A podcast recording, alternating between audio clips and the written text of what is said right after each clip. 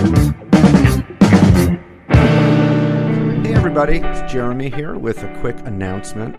Now, as you may have noticed, I've changed the name of the podcast from Engage Your Tribe to the B2B Content Show. Now, why would I do such a thing? Well, because after more than like 180 episodes, it really struck me that so much of what I'm talking about with all the amazing guests that have been on the show really boils down to content. Because, you know, no matter what your company does, no matter what industry you're in, you're also kind of a media company, right? Or at least your marketing team acts like a media company because you're pumping out just an unending stream of blog posts and articles, white papers, podcasts, videos, webinars. I'm probably leaving some stuff out, but you know what I mean? Just an endless amount of content. They say that content is king. And that's a cliche, but it's kind of true, right? I mean, if you're a B2B marketer, more and more of your time is spent thinking about content, planning content, creating content, measuring the ROI of content. It's just content all the time.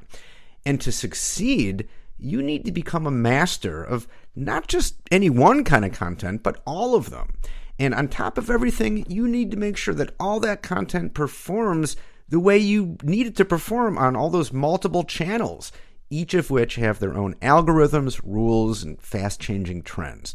So, long story short, I, I just felt that Engage Your Tribe was no longer really the best name for the show. I mean, audience engagement still matters, of course, because the entire purpose of producing all that content is to connect with your audience. But, but in a B2B landscape that's increasingly saturated with marketing content, the companies that win are those that create the best content. Now, what best means depends on how you look at it, but I think there are certain underlying principles that are common to the best B2B content out there. And the B2B content show is all about uncovering those principles and examining them and questioning them and providing you, our awesome listeners, with ways to take your content to the next level. So I hope you like the new direction that the show has taken. I hope you find it useful. And as always, thanks for listening. That's it for this episode of the B2B Content Show. You can subscribe anywhere you get podcasts on any podcast app. And while you're at it, you might as well give the show five stars and leave an over the top comment about how much you love the podcast.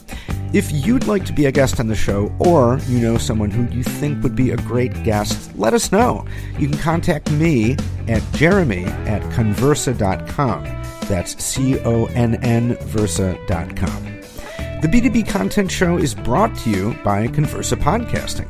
Check us out at connversa.com to learn more about how we help B2B brands start podcasts to connect through conversation with the buyers and decision makers you need to get to know to grow your business. Thanks for listening, and we'll see you next time.